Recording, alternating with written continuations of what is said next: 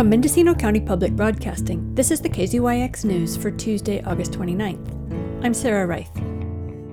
Cannabis cultivators and advocates were full of praise for the Cannabis Department at yesterday's General Government meeting, though some questions remain about the criteria for the Equity Grant, also known as the LEAP, or Local Equity Entrepreneur Program.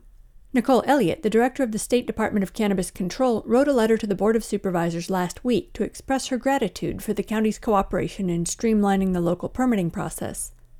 And she addressed one of the areas of concern that were left unanswered at last week's scoping meeting for preparing environmental documents that are supposed to speed up CEQA review for applicants. Provisional licenses must either transition to annual licenses or expire by January 1st, 2025.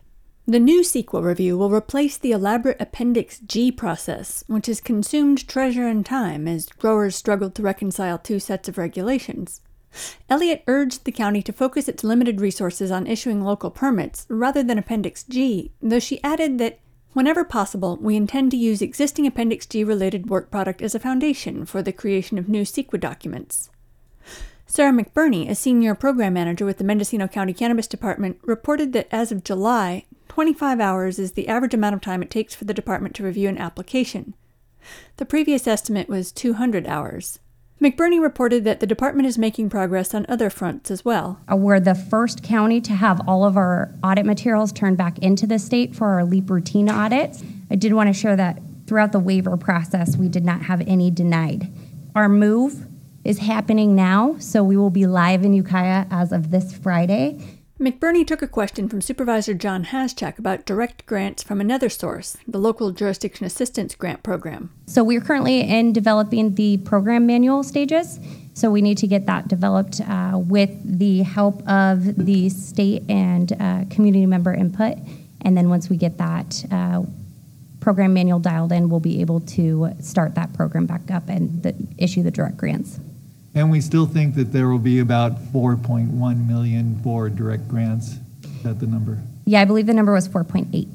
But processing LEAP grants may not go as smoothly.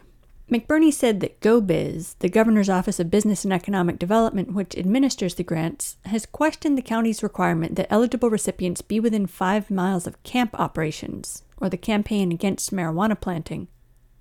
That endeavor was not known for careful record keeping. Currently, with LEAP eligibility, our eligibility criteria has come into question with GoBiz. So we need to come up with a response to the question of the 5 mile camp criteria. We cannot move forward with processing until we have the eligibility dialed in.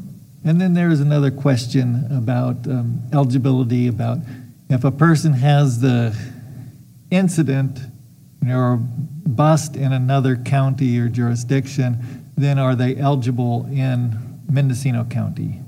County Council Christian Curtis told Haschak that that question is still under review.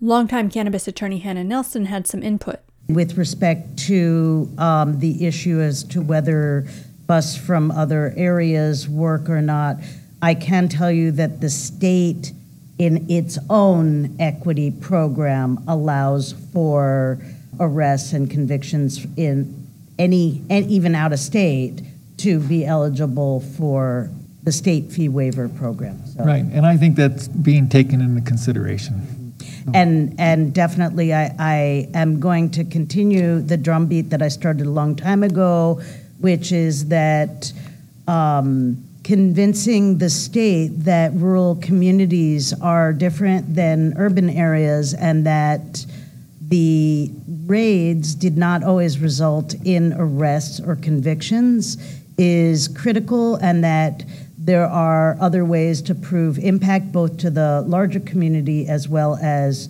to the individuals. Cultivator Corinne Powell offered her own example. I am one of those people who was denied eligibility because my encounters with the war on drugs were not in Mendocino County. She said she emailed everyone she could think of to appeal her denial of eligibility. Michelle Schott called in to make the case that any proximity to camp raids caused trauma throughout the community.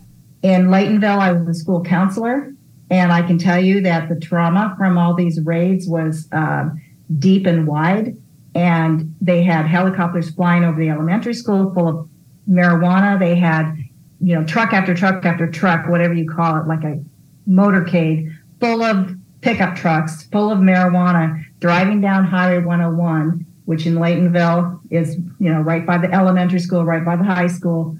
And people were pretty terrorized in general here. So I don't know what kind of information they want you to collect about that, but, you know, helicopters flying over your house, and I'm not quite sure what to do, but I'm certainly happy to help collect some data if that's what they need about how damaging all of that was for people. Nelson pointed out that the camp raids were not all uncontested.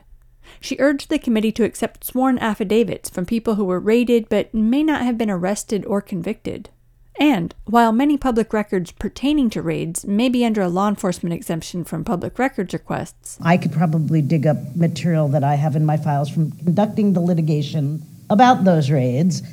The next public meeting about streamlining the cultivation ordinance will be held September 19th from 9 a.m. to noon at 890 North Bush Street in Ukiah, the new Cannabis Department office, or on Zoom.